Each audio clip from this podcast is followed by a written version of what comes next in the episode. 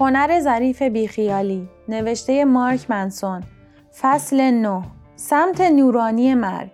از روی این صخره به اون صخره میپرم آروم آروم به سعود ادامه میدم. ماهیچه های پام کشیده میشن و به درد میان. در اون حالت خلصه طور که در نتیجه فشار آروم و تکراری به بدن به دست میده دارم به قله نزدیک میشم. آسمون وسیع و عمیق میشه. الان دیگه تنهام دوستام خیلی پایین تر از من هستند و دارم با اقیانوس سلفی می‌گیرن. از یک تخت سنگ میرم بالا و بالاخره منظره وسیعی روبرون باز میشه. می‌تونم از اینجا تا افقهای بینهایت رو ببینم. انگار دارم به لبه زمین نگاه می‌کنم. جایی که آب به آسمون می‌رسه. آبی روی آبی. باد زوزه کشان پوستم رو لمس می‌کنه و از من عبور می‌کنه. بالا رو نگاه می‌کنم. روشن روشنه. خیلی زیباست. در آفریقای جنوبی دماغه امید نیک هستم جایی که زمانی به عنوان رأس جنوبی آفریقا و جنوبی ترین نقطه جهان شناخته می‌شد. جای پر آشوبیه پر از طوفان‌های سهمگین و موجهای بدجنس جایی که قرنها تجارت و تبادل و تلاش انسانی رو به خودش دیده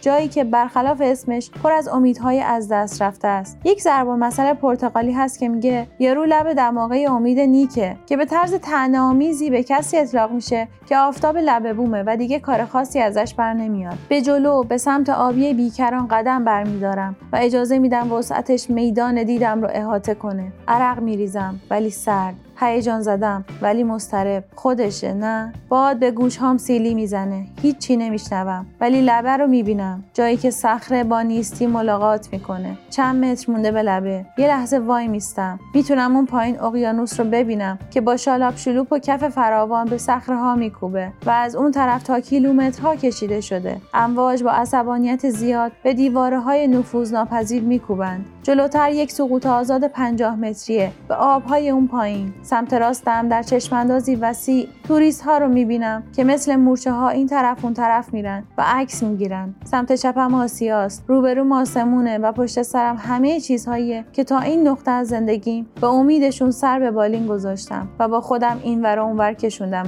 نکنه همش همین باشه. اگه کل داستان همین باشه چی؟ دور برم رو نگاه می‌کنم تک و تنها. اولین قدم رو به سمت لبه پرتگاه برمیدارم. انگار بدن انسان به یک رادار طبیعی مجهز شده که موقعیت های مرگ برانگیز رو تشخیص بده. مثلا اون لحظه ای که به ده قدمی یک پرتگاه بدون گاردریل می‌رسی تنش خاصی در وجودت رخنه می‌کنه ماهیچه های پشتت منقبض میشه. پوستت مورمور میشه. چشمهات روی همه جزئیات محیط اطراف hyperfocus میشه. پاهات یه جوری میشه انگار از سنگ ساخته شدن. انگار یک آهنربای بزرگ نامرئی بدنت رو به سمت منطقه امن می‌کشه. ولی من با این آهنربا مبارزه می‌کنم. پاهای سنگیم رو به سمت لبه می‌کشم. پنج قدمی لبه ذهن به این مهمونی ملحق میشه. الان نه تنها می‌تونی لبه پرتگاه بلکه پایینهاش هم ببینی که همه جور تصاویر و خیالات لغزش و سقوط به سمت یک مرگ پرسر و صدا رو در ذهنت بازسازی می‌کنه. ذهن بهت یادآوری می‌کنه که اون پایین خیلی دوره. ببین خیلی خیلی دور. لعنتی چی کار داری می‌کنی؟ جلوتر نرو تکون نخور. دیگه بسه. به ذهنم میگم خفشه و آروم آروم جلوتر میرم. در سه قدمی بدن به حالت وضعیت قرمز آماده باش کامل در میاد. الان اگه پاهات به بند کفشت گیر کنه کارت تمومه. انگار یک باد نسبتا قوی می‌تونه تو رو به ابدیت آبی رنگت برسونه.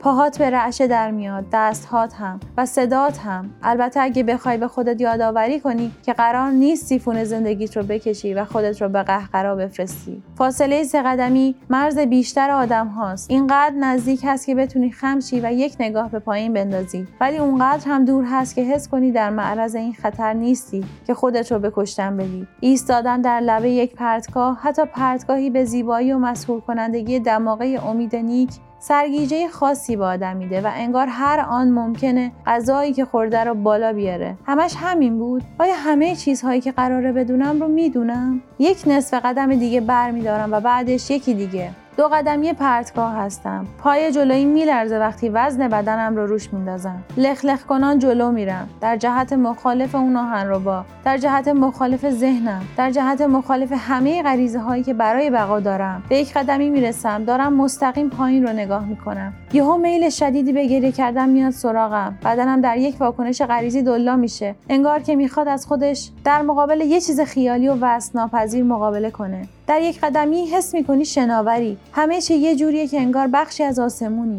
البته اگه به پایین نگاه نکنی. اینجا دیگه یه جورایی واقعا انتظار داری سقوط کنی. اونجا یه لحظه دلا میشم. نفسم رو حبس می‌کنم. فکرهام رو جمع جور می‌کنم. خودم رو مجبور می‌کنم به اون پایین. به آبهایی که محکم به صخره ها میکوبن نگاه کنم. بعد دوباره به راست نگاه می‌کنم. به مورچه هایی که پایین من دارن دور بر علائم میچرخن. عکس می‌گیرن سوار اتوبوس های تور میشن و بچه امیدی دارم که شاید یکی من رو ببینه. این تمایل به جلب توجه توی این موقعیت واقعا نوبره کاملا غیر منطقیه مثل کل قضیه. غیر ممکنه کسی از اونجا منو ببینه. اگه غیر ممکن هم نباشه از این فاصله اون آدم ها نمی‌تونن کاری بکنن یا چیزی بگن. فقط صدای باد رو میشنوم. همش همینه. بدنم میلرزه. ترس نعش آور و کور کننده است. با یه جور مراقبه ذهنم رو متمرکز و افکارم رو صاف و صوف می‌کنم. هیچ چیز به اندازه بودن در چند سانتیمتری مرگ نمی‌تونه تو رو حاضر در لحظه و آگاه از بودن بکنه. کمر راست می‌کنم و دوباره پایین رو نگاه می‌کنم و متوجه لبخند روی لبهام میشم. به خودم یادآوری می‌کنم که اوکیه بمیرم.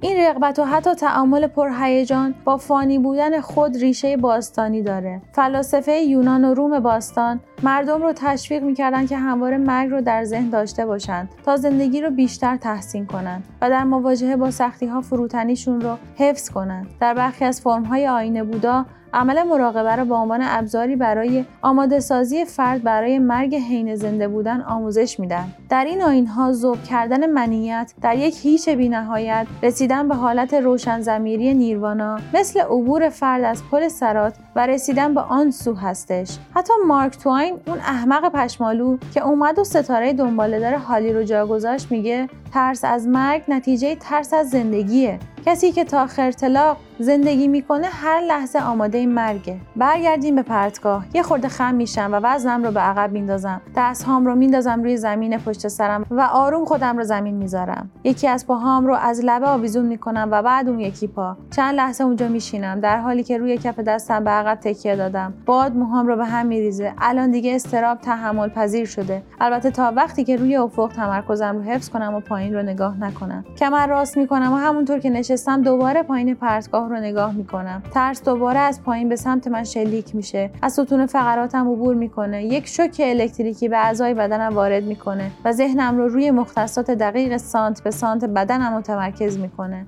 این ترس فلج کننده است ولی هر بار که فلجم می‌کنه افکارم رو خالی می‌کنم روی ته پرتگاه زیرم زوم می‌کنم. خودم رو مجبور می‌کنم به نابودی محتمل خودم خیره و به وجودش آگاه بشم. روی لبه دنیا نشسته بودم. در جنوبی ترین نوک امید دروازه شرق سرخوش بودم. آدرنالین توی رگهام جاری بود. تا حالا نشده بود در همچین حالت ایستا و آگاهی اینقدر هیجان و شعف داشته باشم. به باد گوش می‌دادم و به اقیانوس نگاه می‌کردم و انتهای زمین رو می‌دیدم و با نور میخندیدم. به هر چیزی میتابید حس خوبی داشتم. مواجهه با فانی بودنمون اهمیت زیادی داره چون همه ارزش های درب و داغون متزلزل و سطحی زندگی رو خرد و خمیر می‌کنه. در حالی که بیشتر مردم روز و شب برای یک دلار بیشتر یا توجه به شهرت دست و پا می‌زنن. مرگ ما رو با یک سوال بسیار دردناکتر و مهمتر روبرو می‌کنه. میراث چیه؟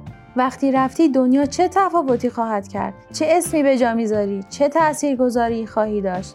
میگن بال زدن یک پروانه در آفریقا می‌تونه در فلوریدا طوفانی بپا کنه. خب تو بعد از رفتن چه طوفانی از خودت به جا می‌ذاری؟ همونطور که بکر بهش اشاره کرد این تنها سوال واقعا مهم زندگی مونه ولی با این وجود از فکر کردن بهش تفره میریم. چرا؟ یک چون سخته و دو چون ترسناکه. سه چون هیچ ایده ای نداریم که چی کار داریم می‌کنیم. وقتی از این سوال تفره میریم به ارزش های پوچ و رقت انگیز اجازه میدیم ذهنمون رو اسیر کنند و امیال و بلند پروازی هامون رو تحت کنترل خودشون در بیارن. اگر به نگاه همیشه حاضر مرگ اقرار نکنیم بی ارزش ها مهم جلوه می‌کنند و مهم ها بی ارزش مرگ تنها چیزی که می‌تونیم با قاطعیت و اطمینان کامل بدونیم و در نتیجه باید قطب نمایی باشه که بر اساس اون همه ارزش ها و تصمیماتمون رو بچینیم. مرگ جواب صحیح همه سوال هایی که باید بپرسیم ولی نمی‌پرسیم. تنها راه به صلح رسیدن با مرگ اینه که خودت رو چیزی بزرگتر و متعالیتر از چیزی که هستی ببینی و درک کنی. ارزش هایی رو انتخاب کنی که به فراتر از خودت خدمت رسانی می‌کنن. ارزش های ساده و بیواسطه و قابل کنترل که تا به دنیای پرآشوب اطرافت رو داشته باشن. این ریشه همه خوشبختی هاست. چه پای حرفهای ارسطو بشینی یا روانشناسان هاروارد یا عیسی مسیح یا بیتلز؟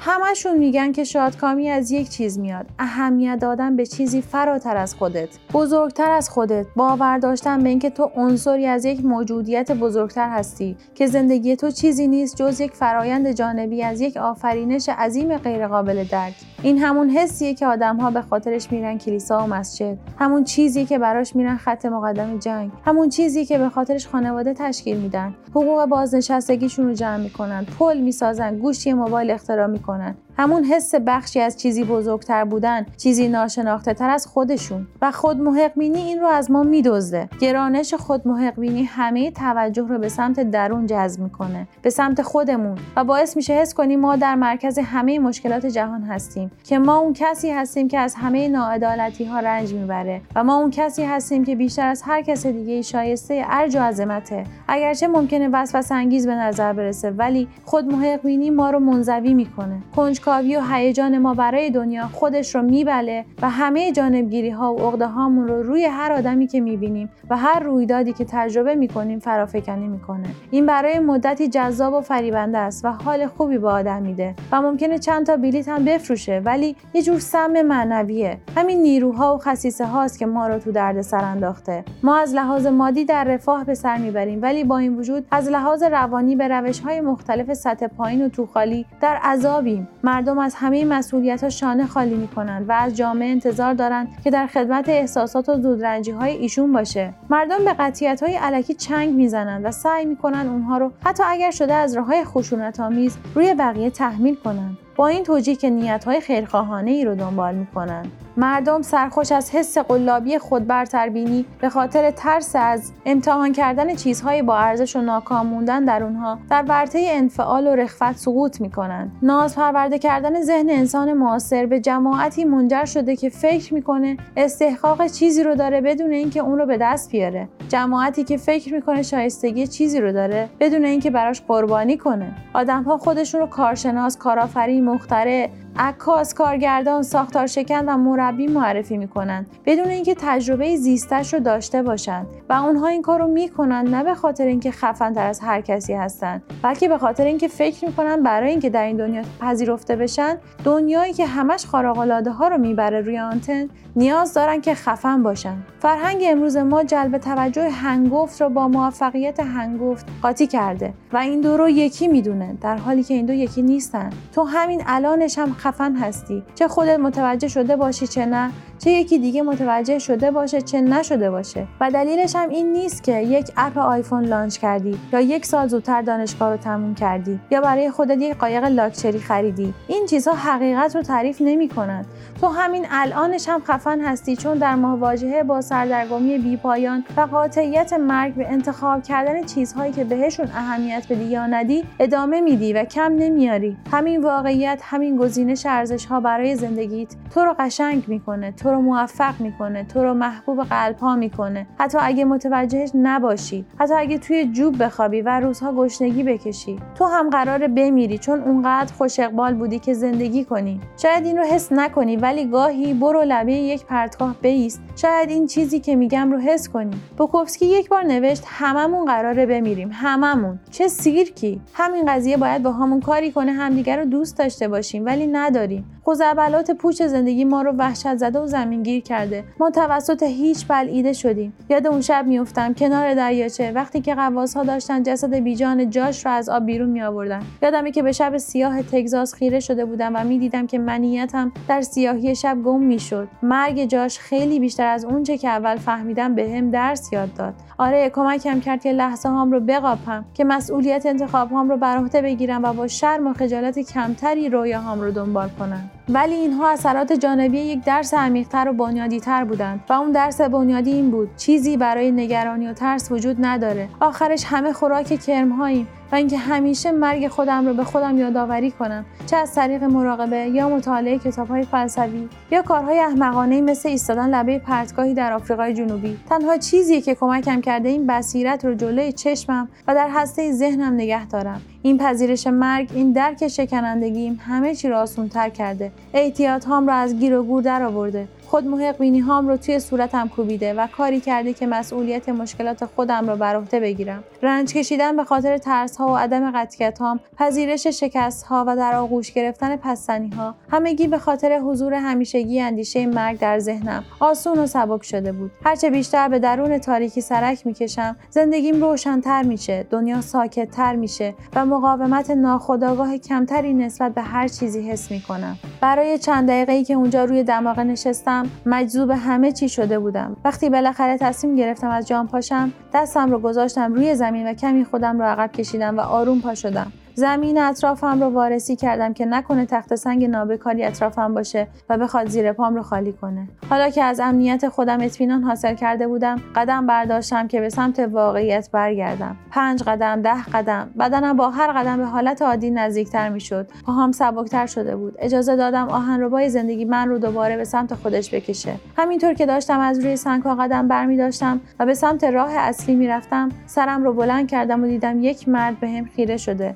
وایسادم و باهاش چشم چشم شدم. گفت دیدم اونجا روی لبه نشسته بودین. لحجه استرالیایی داشت. کلمه اونجا رو یه جوری ادا کرد. آره منظره فوق نه؟ لبخندی روی لبهام بود ولی اون نه. چهره جدی داشت. دستهای خاکیم رو با شلوارکم پاک کردم. بدنم هنوز از این تسلیم میترسید. سکوت دستپاچه کننده ای بینمون بود. مرد استرالیایی چند لحظه ایستاد. گیج شده بود. هنوز داشت به هم نگاه می‌کرد. واضح بود که داشت فکر می‌کرد چی بگه. بعد از چند ثانیه که کلماتش رو با دقت پشت سر هم ردیف کرد گفت همه چی مرتبه؟ چه حسی داری؟ مکسی کردم هنوز لبخند رو داشتم. گفتم زنده خیلی زنده. صورت پر از شک و تردیدش در هم شکست و به جاش یک لبخند گشاد اومد. آروم سری تکون داد و به سمت پایین مسیر راه افتاد. من همون بالا ایستادم. مجذوب منظره شدم و منتظر دوست موندم که به قله برسند. برای ارتباط با ما آیدی صوفی underline couple را در اینستاگرام جستجو کنید.